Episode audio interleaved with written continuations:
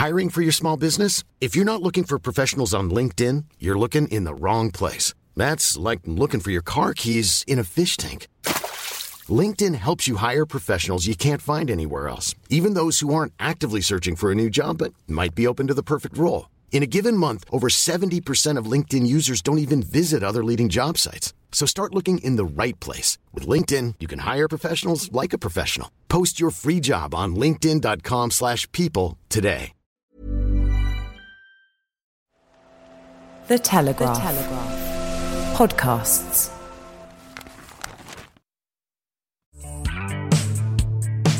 Hi there, podcast fans. I'm Tom Gibbs. Welcome back to Telegraph Audio Football Club. We are back, and not coincidentally, so is football. The Premier League will return to our lives on Wednesday, the seventeenth of June. How did we get here? How did we leave it? And is the football actually going to be any good? We'll attempt to answer all of those questions, plus reawaken the ghosts of debates past, like is Jose Mourinho ruined at Tottenham? Will Paul Pogba realise his potential at Manchester United? And can Sheffield United gatecrash European football? Plus, we'll cover when fans might be allowed back into stadiums, the first ever free-to-air Premier League T V game, and what's going on in Europe.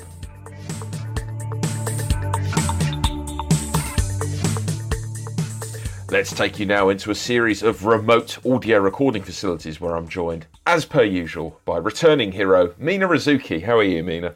Hello, I'm good. I didn't think you were going to start with me, so I feel very honoured now. Oh, well, congratulations. You've made it. Have you had a good few weeks since we last spoke? Yeah, it's been okay. It's been nice. It's been sunny. So I've been going out. I'm no longer just sitting at home like I was before when you were chatting to me. That's true. Mister Sunshine, Matt Law, is next on the lineup. What's going on with you, Matt? I am Mister Sunshine, actually. I'm sat here with the sun coming in at me. It's been uh, been good weather. Yeah, good, good. When did we last do this? I'm trying to think. Three, four weeks ago? Six weeks ago, something like Six that? Six weeks, wow. That's a guess. It does feel like a long time. That's a guess. J J Ball, you love a stat. Can you tell us how long it's been? I love a stat. Uh, I have no idea. Uh, but you... but I am I am great. Thanks for asking. Good. And I hope oh, you yeah. are well too. I hope everyone is well. Yeah, yeah. It's getting there, isn't it? What a it's world. getting there. Foot- football's back. It's exciting. Correct. It's been a very odd few months. It's clearly still a very strange time. The virus is still out there, seemingly more so in uh, the U K than in other countries. Are you surprised we're about to resume Premier League football? If you'd have asked me this question four weeks ago, probably around the time when we stopped or just after, I'd have still been surprised that we, we would we would get to this stage where we could come back and all the players seemingly now are, are happy to come back. Um, I really thought I really thought the season was in big trouble at one stage and that they were going to have to find some sort of curtailment plan, um, particularly with a lot of players a few weeks ago saying that they, they were very uncertain about coming back. But Um, in fairness, the Premier League and the P F A and everybody else and all the, the scientists around it have, have managed to do enough to to quell those fears around the players. And I think ever since the contact training came back, which was now about two and a half weeks ago, something like that, I think at that point it became very real that it was definitely going to restart. I think that when you consider the financial aspect and how much money they would have lost, I, it was always almost impossible for me to think any of these Uh, countries such as uh, England, obviously Italy or Spain, would not restart their football leagues. They were always going to try to find a way to appease everyone and just get this back on again. Do you feel like that was the only option really, J J, that we had to get this season completed in one way or the other? Probably. There's, there's too much money at stake, and money controls everything, doesn't it? So, I mean, in Scotland they were able to... They, I mean, it's still ongoing, actually, the problems in Scotland. You've got Hearts and Stranraer and Partick are all not very happy about being relegated, and uh, trying to sort that out. The season has ended. In England, the money is, like, you can't just say, oh, you're relegated now, because it's hundreds of millions. And, uh, yeah, it, I, I can't see any way, any other way than it having been where we are now that it's come back. The interesting thing is, is that we are coming back without a curtailment plan. So were the season to have to stop, we don't actually know what's happening. Nothing's been agreed on that. The Premier League favour a points per game, but that's not been voted in, which it has to be in the Premier League. So they've had to stall that because they couldn't get any kind of agreement. So if if we were to have to stop halfway through now, they would have to go all the way through what, what actually happened. We I find that quite surprising that we don't actually know what will happen if the football season can't finish still. Yes, it feels like there's certainly a lot of unanswered questions, and the possibility that when the season ends, we're going to get into a period of litigation and lawsuits and complaints about how it's all been handled. Do we know when the next season is going to start at the moment? It looks like it's going to be the second week of September, from what I understand, um, which is a little bit strange because I was looking at Serie A and they're starting on the first, but they don't end until the second of August, which I believe is later than the Premier League. So second week of September, they'll have a mini break for those who've taken part in Champions League and perhaps even reached the final. And I guess then it all starts up again. It's going to be so congested, congested considering that the Euros will kick off then um, next season in June. Yeah, it does all still seem slightly optimistic. What do we think about the plans as they stand in the Premier League? Obviously, no fans in the ground, but there have been a lot of tests done for the people connected with football clubs. Uh, we, we've decided games can be played at home grounds. There might be some virtual crowds available to us. Uh, has this been done as well as it could be, or is there any room for improvement in how we're going to be handling this? I think to start with, it, it's gone quite well because the, the testing seems to be working. There's very low numbers of any positive cases in each round of testing. And it's certainly when when one... or a few players have tested positive, there's not then been any big increase on the next round. So all the protocols at training grounds and everything else and the training protocols seem to be working well. Um, so from that point of view, it's very encouraging. Um, once the games get, it's hard to know until the games get going in terms of how the fan noise will, will feel and look. There's two different types of fan noise. There's one for the viewers at home who I think can probably opt to have FIFA twenty noise going on. So you've got a constant hum of crowd noise.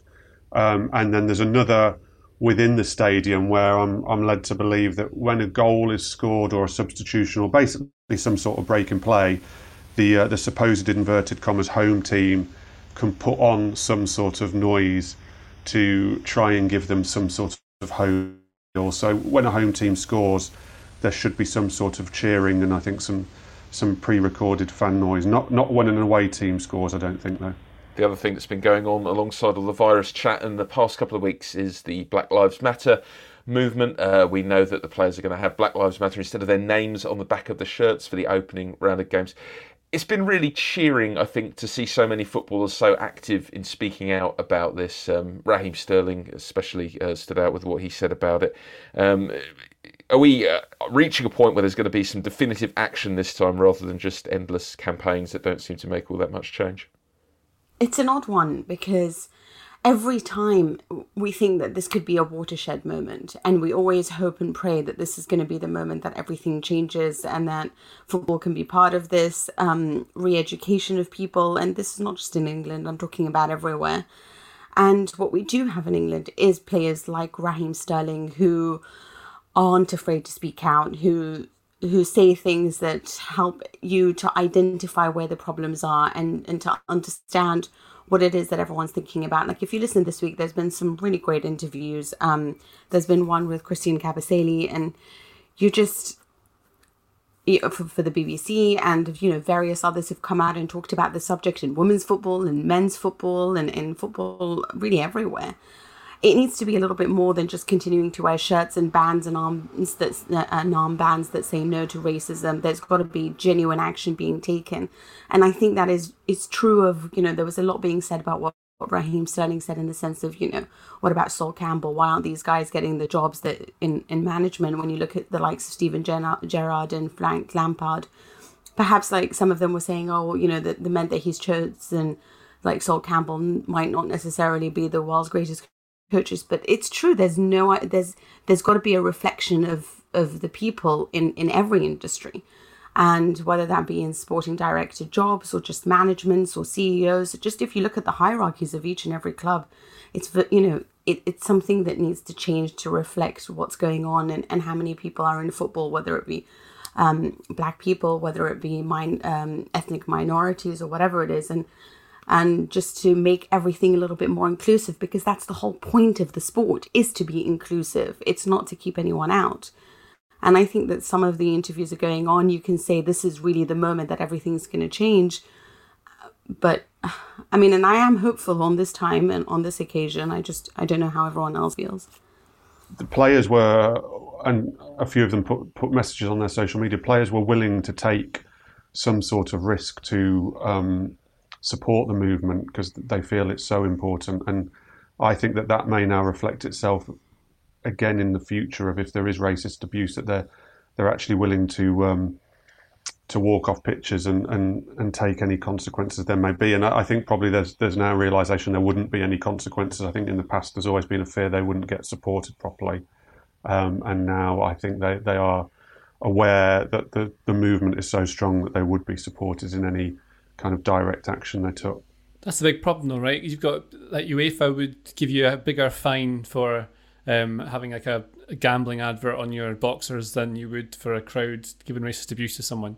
And it, the hope would be with this movement now that it's not just a trend or a news cycle that just disappears and then in, in two months' time we're talking about, oh, football really needs to deal with racism. It, it's something that it keeps coming up again and again and again with a new, a new tagline where it needs to be dealt with. It's a problem in society. Uh, the, one of the things that seems to be happening is that they use football as, an, as a way to try and solve all the problems, and football can do a lot, and you've got a lot of players who have a voice because they are famous footballers and it can help unite a lot of people. But, the, I mean, it's it's difficult, isn't it? Because football shouldn't make people racist. but and it, can it stop people from being racist? It's really difficult. It's good that the Black Lives Matter um, movement gets to represented in the games and that players have a platform to be able to support it. And like Matt says, I really hope that they are then supported if anything were to happen in the future, that they can actually take action, and they are supported by the huge companies now who just, what you want is for this to be genuine and not companies to be bandwagoning it so that they don't get cancelled by others.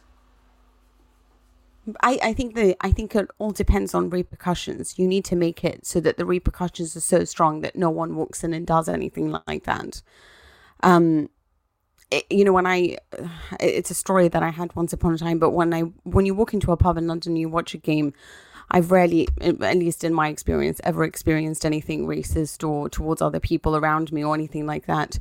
Um, but I live in London, I live in a very multi multicultural society, but outside of, of London and even different countries, I've seen people who've watched games and just openly be racist about the players speaking it because they have a fear of saying it in certain places, but not of others.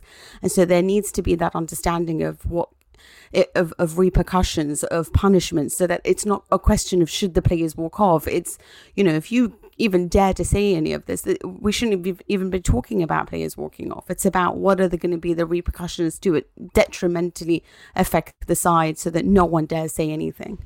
Yeah, people want to affect change rather than just putting up a, a black post on Instagram. What they could do is when they hear their pals say something which is not on, they can call them out on it. So it's that that's the sort of change you can affect as an actual football fan, like directly. I don't know anyone who would say anything like this, but if I did, I would want to try and change that. And if people who are who are listening, who are they see everyone, it, it's it's like fashion. People just join. A lot of people, it, there's a good message behind it, right? That's, to be clear, but a lot of people will do it because it's the popular thing to do. But the important thing is that you actually take you take action with this and uh, support it the way it's supposed to be. Yeah, let's hope this is the moment where it does finally begin to change for good.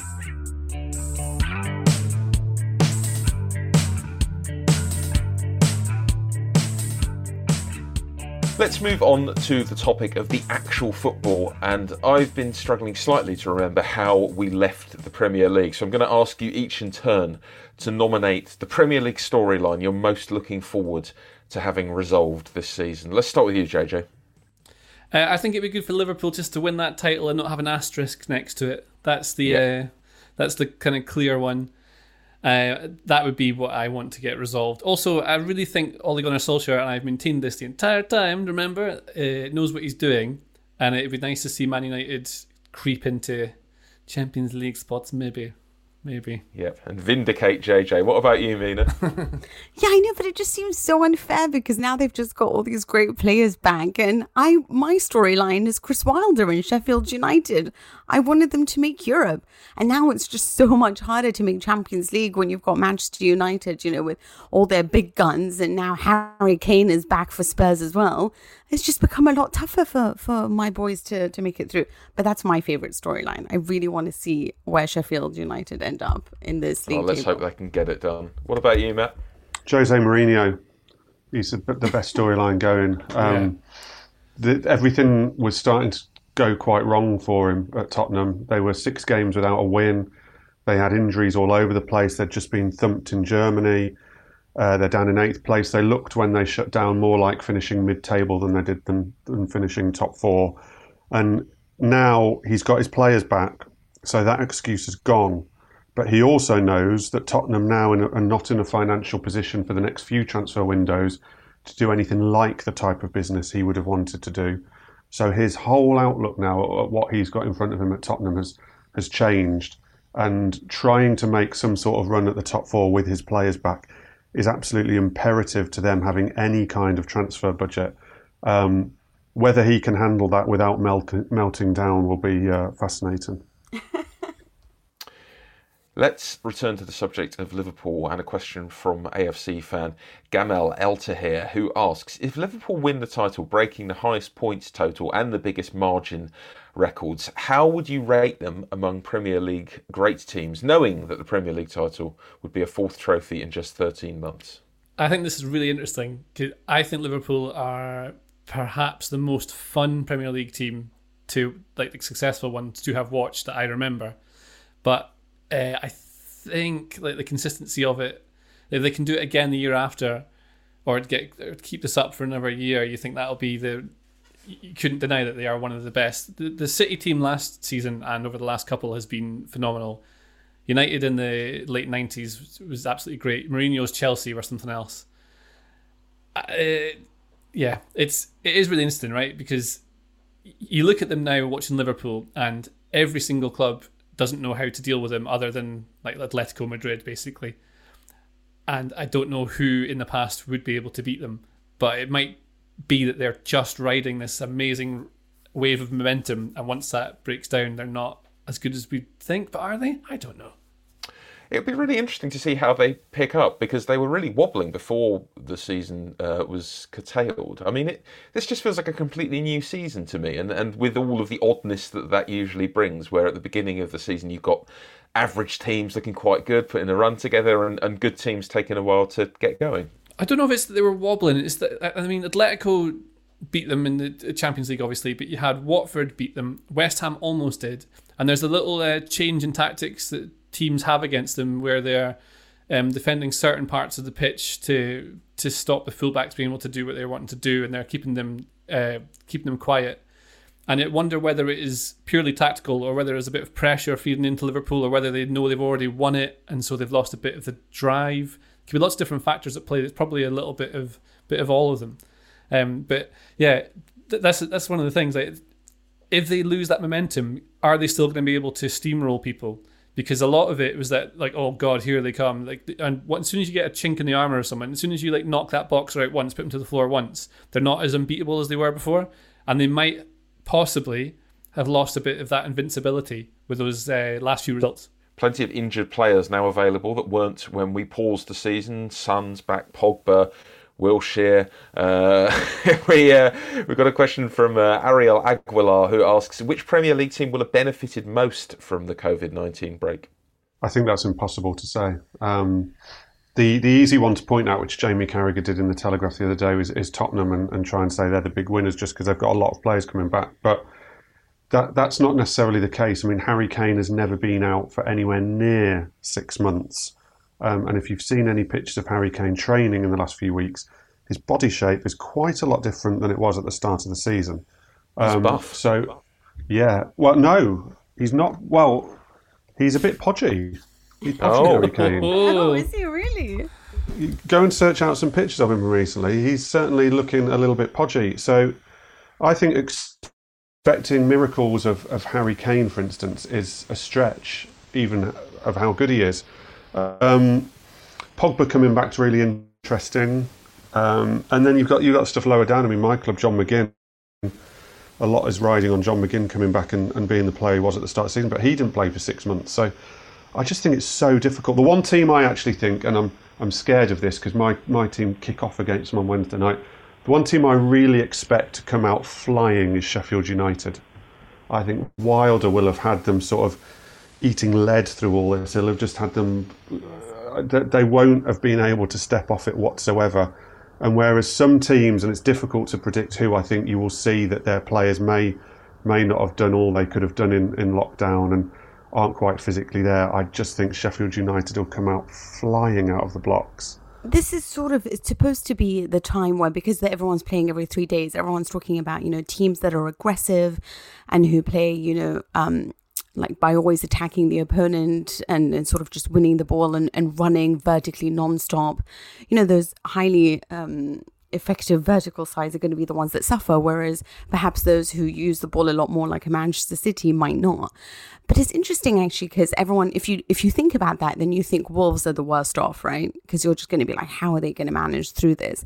But actually, they're, they're a team that seem to really buy into momentum and do so well when there is momentum. So perhaps playing like what is considered now like a mini tournament and just going for it and, and having like realizing that every game matters and, and having that group dynamic where they're together the whole time might really help push them on. Like, I think it will help Sheffield United as well.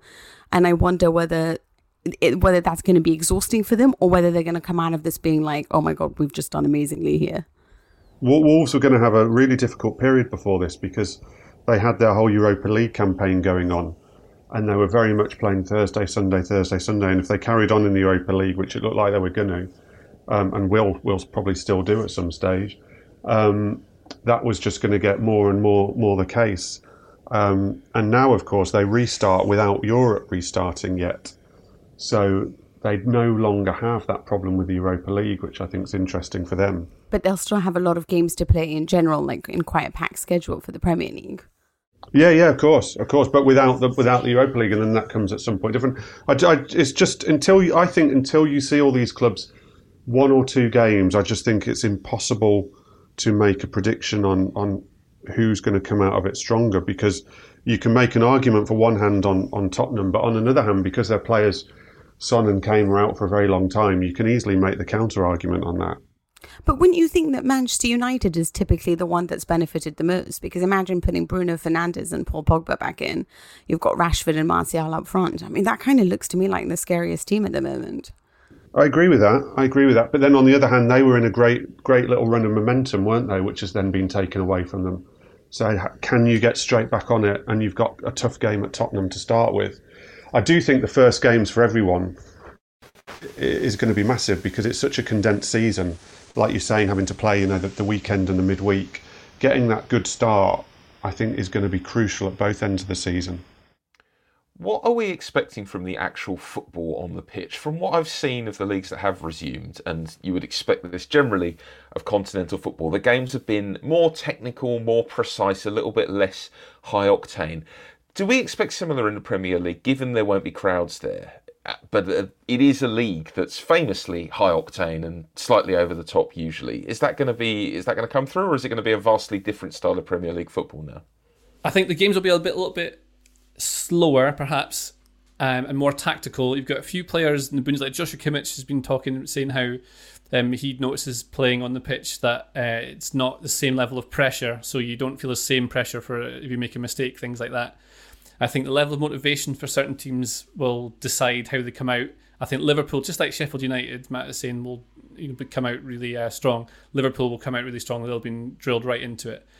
Um, The teams who like to press high and, and pass a lot, teams like Arsenal, I think will benefit from it because it will be very tactical. Man City will should do very well. Leicester should do very well. I think we'll see what the problem we're going to have is teams who like to put the ball in the box and rely on uh, knockdowns and taking advantage of little scrambles might struggle. So that Burnley, I'm not sure how well they're going to cope with it. I'm not sure how well Crystal Palace will do if they're just defending the entire time. It's funny because I think that a lot of those players will be a lot more technical because you might be a little bit freaked out to do something um, in front of people watching it, it like with such a big audience in case you get it wrong. But then you might be interested in doing a flick here or a nutmeg there and be like, yeah, well, no one's watching. It's just, you know, I'm not going to embarrass myself. That mm. kind of thing. Yeah. Looking forward to watching Ben Mee try to do one of those uh, flashy three hundred sixty degrees turns. Exactly. What about the players? Uh, this is from uh, Audio Football Club fan Guy Fraser, who asks a very interesting question, which is, who are the Monday to Friday superb training ground players who might shine in the different atmosphere of these ghost games? And linked to that, will any big-time players perform below their best in the reduced atmospheres? Then the biggest benefactor of, of, of these will be young players that clubs trying to break through. Uh, I would go straight to Arsenal and look at players like Reece Nelson and... Um, I forgot the names of any others at the moment, but all those young boys that Arteta's putting through, Eddie Nketiah, because these guys are getting into the team because they're impressing and training, obviously, and it could be that they're not hitting the numbers that they want to in the Premier League because of the pressure, things like that. And uh, playing it like um, like Kimmich again was saying, how playing in these games without a crowd is a lot like being in youth football or, or reserve football. So if th- these players are smashing it in training and at a, a lower level, then they should be able to replicate that in a, a crowdless Premier League game. You would imagine someone like Joe Ellington. Is that how we agreed we were going to say it? Joe well, Ellington. Let's not get back into Joe this. Ellington, yeah, that's the one. Yeah, Bruce was on about him, saying that he's uh, great in training and just hasn't found the goals in the... In the yeah, stri- strikers who, who miss chances and and sort of go into their shells as, as games wear on, I think are interesting to watch in this, and whether they, they look completely different without that pressure of the crowd. Um... I would imagine that, that they particularly, and then goalkeepers as well. I can't think of one off the top of my head, but goalkeepers again, who, yeah, who, who can get influenced by the crowd and, and what's going on around them. That they could be quite interesting. Yeah, it's going to be fascinating to watch. I am just a little bit excited. Go beyond the headlines with the Telegraph's Coronavirus podcast. One story, one leading Telegraph journalist, and ten minutes of analysis on how the key issues affect your life. From why your children aren't back at school to the likelihood of a second wave. Search Coronavirus, the latest, on your podcast app.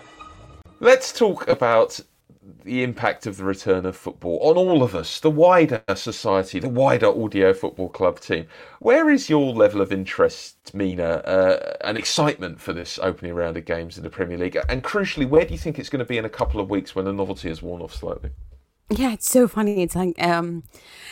Oh, in the start of all of this, I football was like the last thing on my mind. I didn't have any desire to watch it or even at the time read about it, which doesn't bode well for my job. Um, and, um, and, you know, obviously, like, it was just this really unusual situation. And you just think that this is the last thing that matters right now. And then, obviously, life goes on and you get bored and things sort of start to normalize.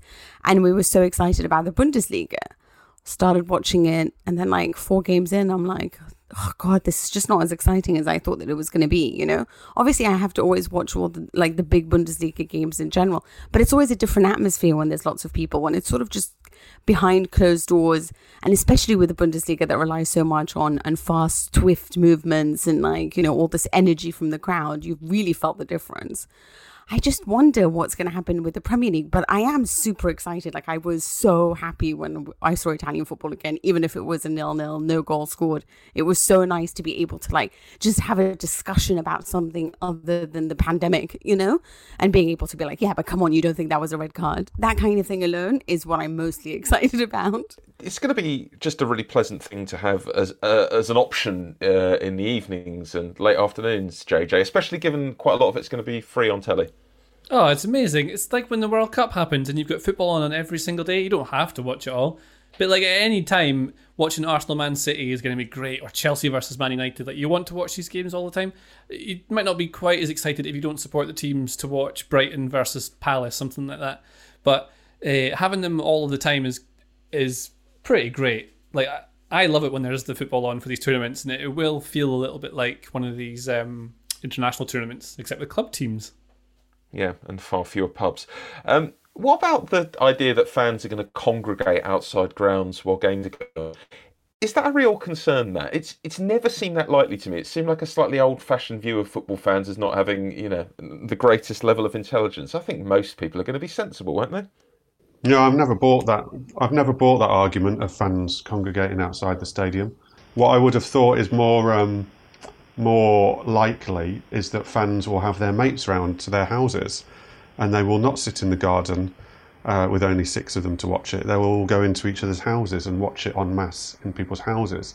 So I've never understood why the debate has not centred around can we bring football safely back and maintain Uh, social guidelines that we have put about only meeting in outdoor spaces of six people. I think that's a far bigger fear than thousands of people turning up outside stadiums. That's not to say hundreds of people or large groups might not hit the streets to celebrate or do something that, in times of surviving a relegation or winning a title or getting in the Champions League. But again, that's not really to do with the grounds. Um, football fans don't necessarily live near the grounds that they support the teams of anymore. You know, the local community around uh, a lot of grounds don't necessarily all support that team anymore, so everyone's not just going to step outside their house to do that. So I think I think the, the fears around um, safety of fans and the spread of coronavirus uh, are to do much more with social issues of, of people observing the guidelines than they are people turning up at football grounds. So that's my personal personal opinion. It sounds like Mina has a different personal opinion. No, actually, I, I was like, what are you talking about? Fans, like, only because, you know, obviously ever since any of the quarantine rules, no one's been listening to them in general, just in, in society and in public. And they do all these surveys about how many rules you've broken. And most of them are like, oh, sixty percent of the population is not bothering, you know. I mean, we can't even get our own um governments at times to follow their own rules. I mean, you know, Dominic Cummings. So why would we rely on just regular people to follow every single rule? But I totally agree when you're saying that it's not really necessarily about the grounds, it's about just the social things. I mean, let's be honest, if I haven't won a league title or I'm Sheffield United and my team's just made Europe, I'm going to go crazy. Like, I'm going to not just sit at my home and be like, oh, this is fun, you know? I'm going to want to do stuff. So I sort of, you know, there isn't like a particular blame to be attributed, but it's been a hard year and we're going to look for any joy that we can get. But you're right. I don't think it has to do with the crown situation necessarily. I mean, we did see stuff like this, you know, with P S G and a lot of their fans congregating around their stadium. But I think it will help or, you know, provoke a lot of sort of even more breaking the rules in a social sense, because people will want to celebrate, because there are so many occasions to celebrate in what has been a, a year of no celebration. From what I've seen from live blogging um, some of the Bundesliga games, uh, looking through the photograph databases, there are very few amounts of people who go wandering near the stadium. Uh, I think there's one game I heard where you could hear someone shouting from outside the stadium, shouting like chants in. Um, and I know when Celtic were awarded the title in Scotland, which has observed the guidelines, especially Sturgeon's take on it, uh, quite well, that some people turned up to Celtic Park and they were there for a little bit and then wandered and wandered back again. So, I, I mean, it's for a lot of people, I think football is a lot of what they do, what they identify with. It's to, to a lot of people, it's like their religion. And uh, I wonder whether people will find a way to, to wander around to...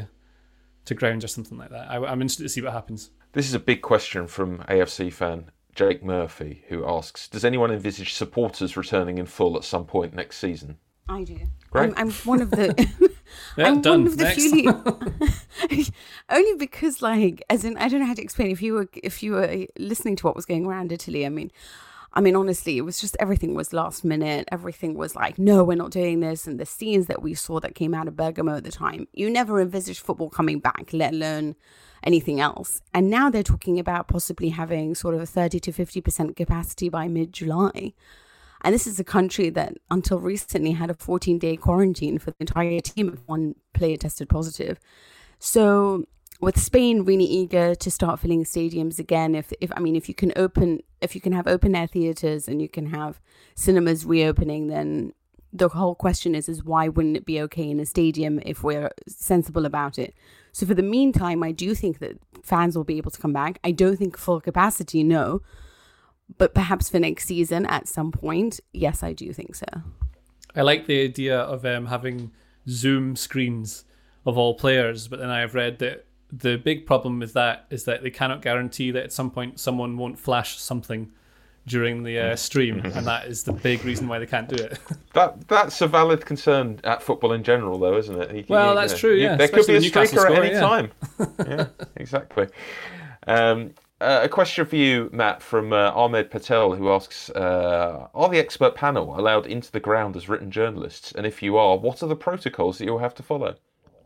So there's twenty-five um, written press allowed in, in each Premier League game. Um, and the protocol seemed to be, we're not being tested. We will be, have our temperatures taken on arrival, I'm told. And and then obviously when we, we sit inside the, the, the press boxes, we will be all two metres, if not more, apart. Um, there will be no manager sort of press conference as such, I don't think, afterwards. I'm, I'm told it's likely to be done Um, through a screen rather than the manager coming into a press conference room anymore. We will not be allowed into the tunnel area where there's usually the mixed zone areas. I think post-match interviews with players um, will be done maybe the next morning, again through through computers and, and Zoom and, and other platforms. Um, so, so the, I mean, the stadiums are split into these these red, amber, and, and green zones, and the press can only really go in the green and amber zones. The green zone is only really the outside of the stadium in any case. Um, and the amber zone is certainly nowhere near anywhere where the players or managers go. So it's going to be a lot more restricted, um, albeit we can actually go in and, and sit and watch a game. I would say I'm going to the London Stadium to watch West Ham on Saturday. And given the distance you are from everything at West Ham, I don't think it's going to be any different. Let's talk a bit about the Champions League. Someone needs to explain what's going on to the champion with the Champions League to me. It's it's all going to be held in Portugal. Is that is that what we're hearing at the moment? I hope so. That'd be amazing. That'd be great. Lisbon mini tournament in Lisbon. Bring it on. That'd be wonderful. Let's hope that happens. But that that's what they're talking about. At the end of the season, they have a mini tournament. Whether it be Lisbon, the Europa League's been talking about Lisbon and Frankfurt, um, and and trying to find a place where they can pretty much wrap it up. The bit I don't understand, and Mina might know because she knows European football one hundred million times better than I do, is do we know what happens about the second legs of the last sixteen games that haven't finished? Because everything I read about the mini-tournament seems to be quarterfinals onwards. Um, and one-legged se- games for all of them, right? Yeah, and from a selfish point, um, I don't know what's happening with, with Chelsea Bayern Munich, with Chelsea three nil down, still waiting to play a second leg.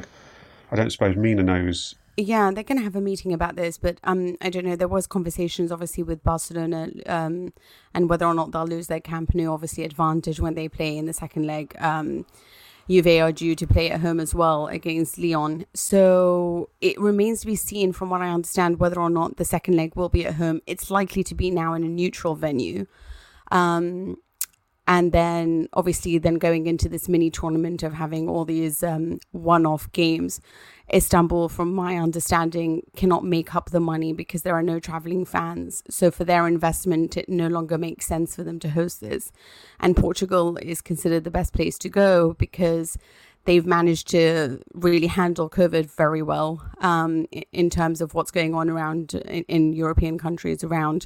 And because they don't have a team representing them, for example, in the Champions League, they feel like they don't have an advantage. Whereas if it's Frankfurt, then a lot of the German sides will benefit from that. So it's more of a neutral venue if it is in Portugal and if it is Lisbon indeed, because there isn't any representative from Portugal. But uh, it, that whole question mark about the second leg is an interesting one because it's it's kind of highly unfair if you've managed to get through, you know, winning in your own sort of space and not having the other team get that luxury. We'll get to that, I'm sure, in forthcoming episodes of Audio Football Club. Let's stay in Europe now and enjoy some music and welcome back A Song for Europe.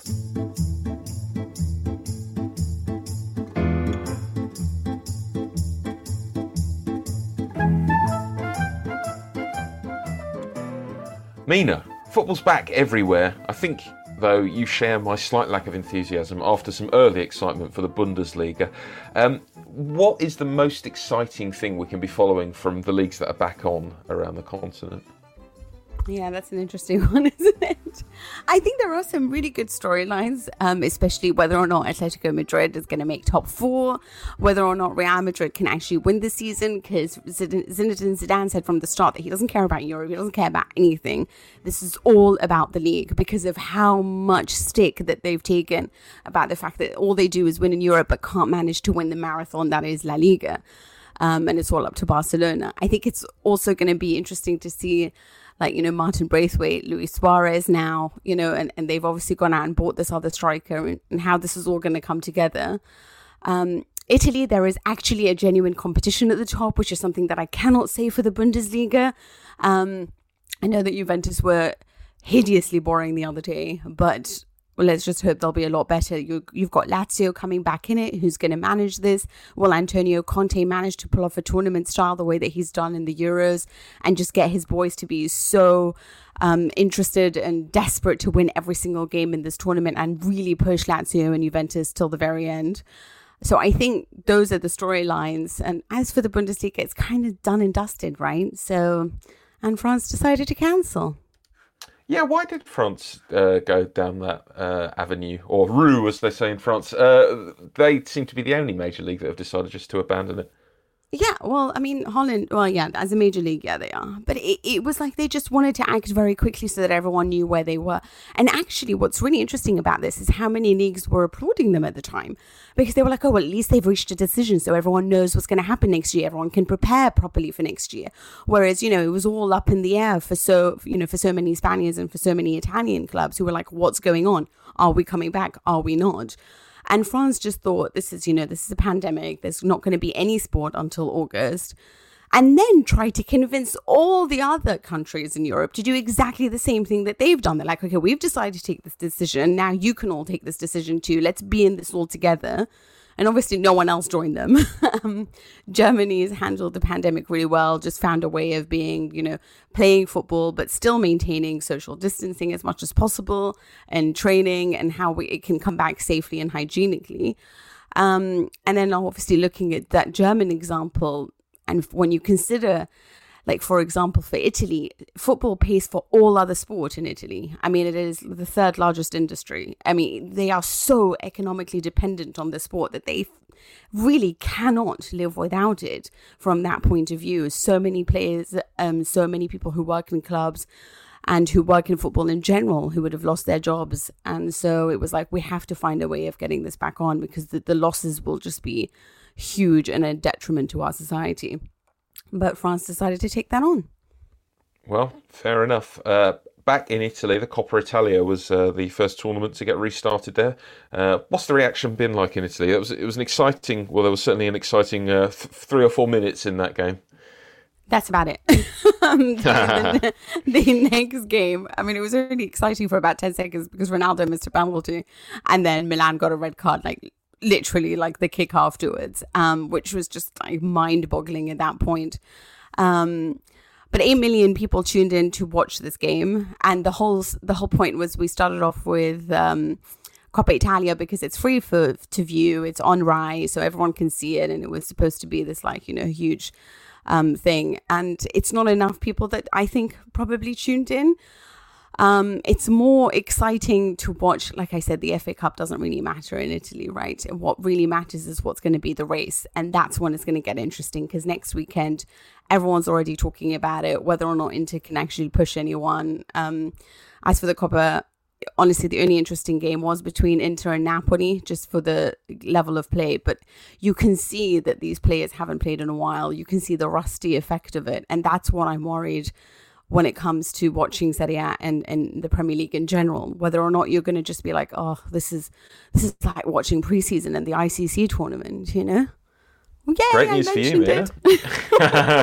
Got it in. I knew I could bring it in. Finally, uh, tell us about Barcelona, Mina. They seem like they're doing some creative accounting because they furloughed staff, but they still want to sign a player for one hundred eleven million euros. Uh, that's Barcelona for you. They're never going to be it.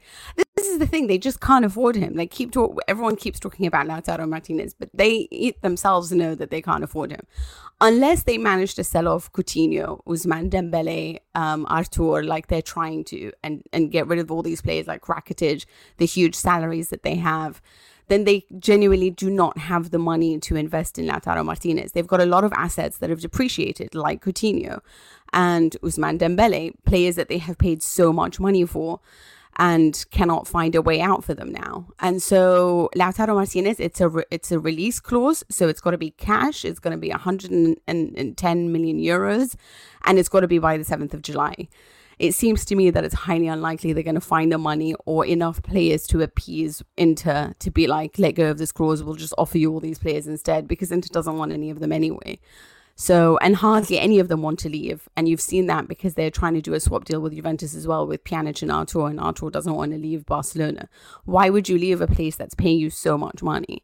So they're going to have huge problems. And their first really point of call is they need to lower wages so that, I don't know, I mean, at least they can start moving the squad a little bit more, because they can't keep investing like this. Yes, I wonder how much they'll be affected by the thrilling recession we're all about to encounter. Let's finish off by asking this question, which is, what is something you'd completely forgotten about in football, only to be reminded of it as the coverage has picked up in the last week? J J? Uh, I had forgotten that Leicester were third, and mm. also I just keep forgetting all the time that Maurizio Sarri is the Juve manager and that Ronaldo is there. It doesn't. It doesn't feel right. It feels like uh. it's a championship manager save that you've forgotten. It's not real life. I'm confusing the two. That's mine. What about you, Matt? Uh, mine was um, Dele Alli and his F A charge um, for mocking the coronavirus oh, uh, yeah. way before all this became such a big thing. And then obviously he got he got banned last week, and I was like, what? Why has he got banned? Couldn't, it took me just you know split second to. to remember that he actually had this charge over him. And then the other one, moving forward, is I always forget that Man United got Bruno Fernandes. People yes. mention him, I'm like, oh yeah, they've got him, that's good. Um, but he never sort of comes into my thinking from the start, and I really need to address that as the season is about to start. That's really funny, because mine is that I keep, I, I completely forgot about Harry Maguire existing. And then and there was this meme on Instagram, and I'm like, oh, that guy's so familiar. Where do I know him from? Yeah. And I was like, oh my God, Harry Maguire. And he's in Manchester United. I don't know why I'd completely forgotten about this guy entirely. And the fact that he's now moved to Manchester United. Um, but I forgot a lot more. Like, I couldn't even remember some names off the top of my head, you know? So it t- I had to like start Googling again. Anyway.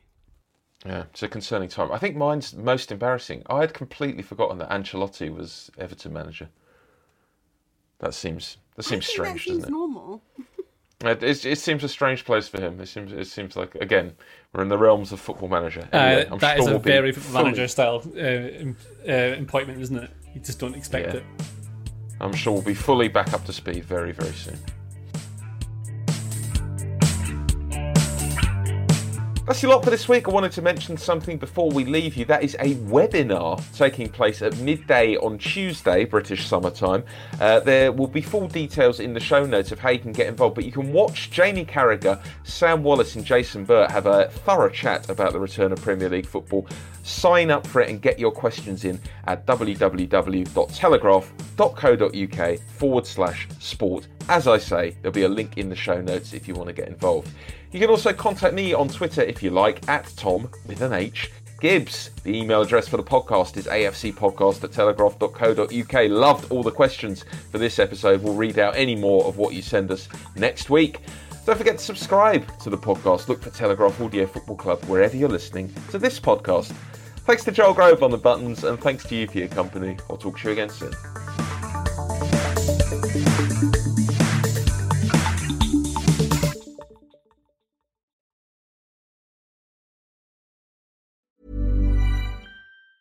Planning for your next trip? Elevate your travel style with Quince. Quince has all the jet-setting essentials you'll want for your next getaway, like European linen, premium luggage options, buttery soft Italian leather bags, and so much more. And is all priced at fifty to eighty percent less than similar brands. Plus, Quince only works with factories that use safe and ethical manufacturing practices. Pack your bags with high-quality essentials you'll be wearing for vacations to come with Quince. Go to quince.com slash pack for free shipping and three sixty-five day returns. When you make decisions for your company, you look for the no-brainers. And if you have a lot of mailing to do, Stamps dot com is the ultimate no-brainer. It streamlines your processes to make your business more efficient, which makes you less busy. Mail checks, invoices, legal documents, and everything you need to keep your business running with Stamps dot com. Seamlessly connect with every major marketplace and shopping cart. Schedule package pickups and see your cheapest and fastest shipping options from different carriers. With rates up to eighty-nine percent off U S P S and U P S rates. And with the Stamps dot com mobile app, you can take care of mailing and shipping wherever you are. Make the same no-brainer decision as over one million other businesses with Stamps dot com. Sign up with code PROGRAM for a four-week trial, plus free postage and a free digital scale. No long-term commitments or contracts. That's Stamps dot com. Code PROGRAM.